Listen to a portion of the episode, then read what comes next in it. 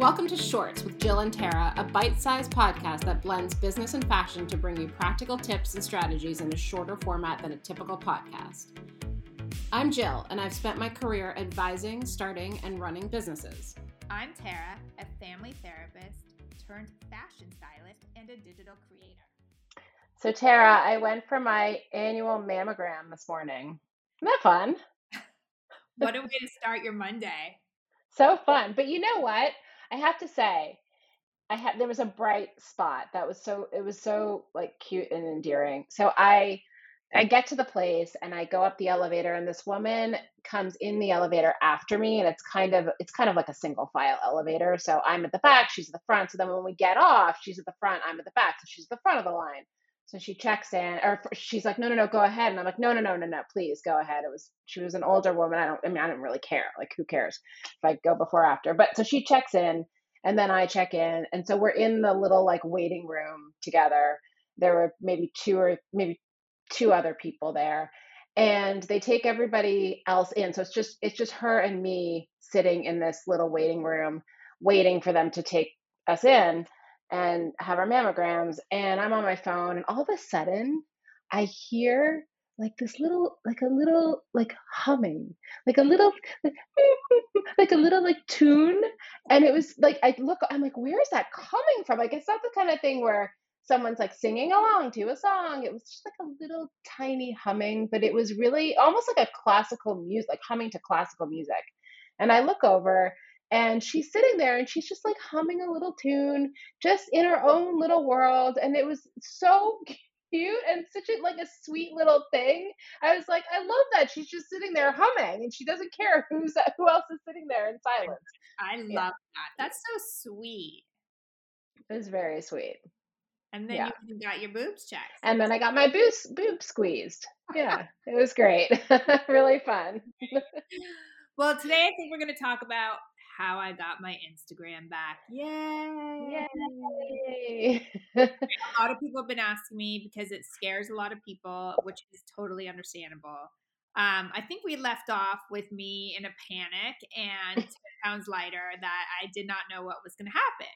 So um, I did a shopping event at the end of last week, and one of the husbands of the jeweler who was there he had had a similar experience. Now, at this point, I have literally reached out to pretty much everybody I know and probably emailed four different people at Facebook. So, this man at the event had told me he has a friend who helped him. So, I said, please connect me. Meanwhile, I'm thinking, please connect me right now, but I wasn't going to be rude about it. Um, but he did connect me. And so I spoke to this man who works for Facebook and he immediately apologized. He said, This is so unfair to small businesses. It happens all the time. And it is not right that you have to ask a friend of a friend of a friend to get a contact at Facebook. And I told him how much money I had lost in the last nine days. And, uh, you know, I don't know if they're going to work with me again and how it greatly impacted my business. It really did. And he said that all he could do was, you know, he was going to do everything he could to help me. And he explained to me, which nobody had done before. He's like, don't worry, your stuff isn't lost. It's not gone. It's just not visible right now. So I don't want you to worry about that.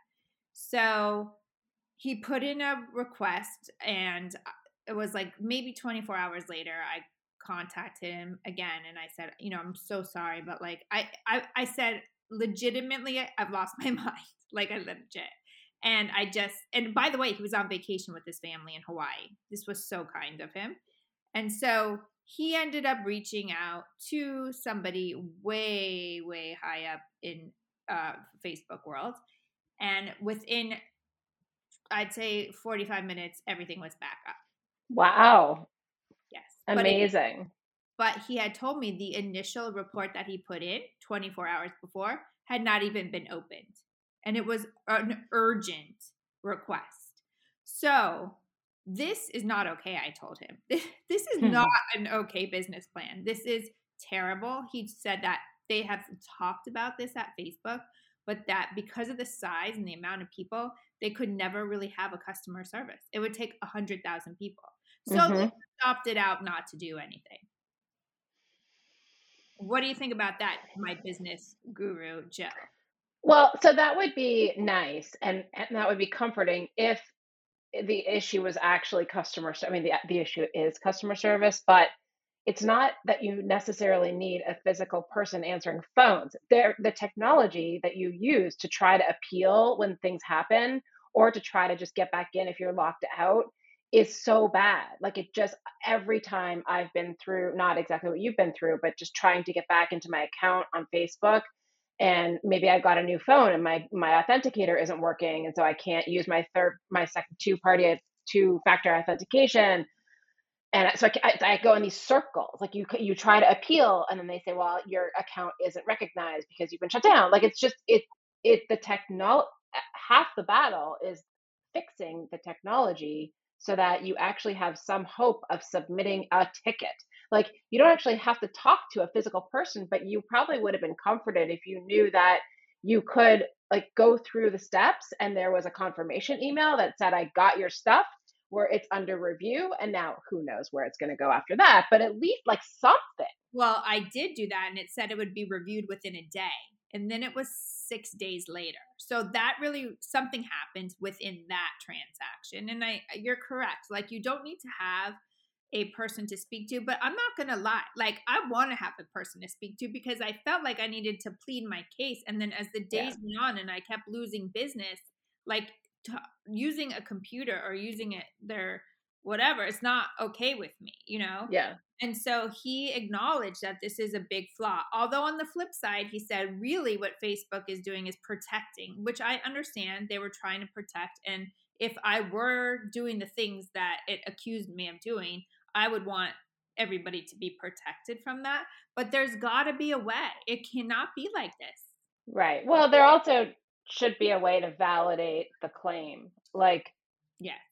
If it, it you it you shouldn't be allowed to have somebody post to your page anything they want to post. Like they need to stop the problem before it happens, or if it happens, then validate it before you shut the the account down and go through this entire process. Because I hate the words not for nothing. It's such a Boston thing, I think. But not for nothing. It's the first time in my life I think I've ever said that. Not for nothing. Like Joe Schmo influencer who doesn't have contacts at Facebook could never get to where you are and they they've lost everything. Like there's so many 20 something year olds, you know, who are making their living on Facebook and Instagram and you know, they they can't get to these people to help them. And well, it took you a long time to get to these people too. It took me a long time. I think it would take the average person long. I mean, it could take them longer than me, but it did take me. I mean, it was like solid almost 10 days that I was off of this, you know, app. And the other thing is, I said to him, you know, a lot of people didn't want to help me. And he's like, because people don't want to be that person that everybody goes to. So that's a problem in itself because I mean, I get it. I wouldn't want 500 people coming to me asking for help with my, you know, page. Mm-hmm. But, you know, it's just, it's, it was a very frustrating situation. It has definitely make me reevaluate how much I business. I mean, I want to do business on the app. I will always do, but it's got to change a little bit for me because I don't have enough control over my business on that app, and it, that's just not okay. I think for any business owner. Yep, no, I think that makes sense. So it's nice to have you back. It's nice to see that little ball with your face in it when I open Instagram. and so, what are some of the exciting things you're doing now that you have it back? Well, there's so much great content coming from interior design to more with Neiman Marcus. And, you know, we have a lot of, I have a lot of speaking engagements coming up and you know fun spring clothing. So stay tuned it's all going to be there so tune in. Excellent. Well yay yay celebratory yay. Yay thanks. Bye. Bye. We hope you enjoyed today's episode. We would love to answer any of your questions on future episodes of Shorts. Bermuda shorts, jean shorts, short shorts, boy shorts, tennis shorts, cargo shorts, pleated shorts, running shorts. For sure.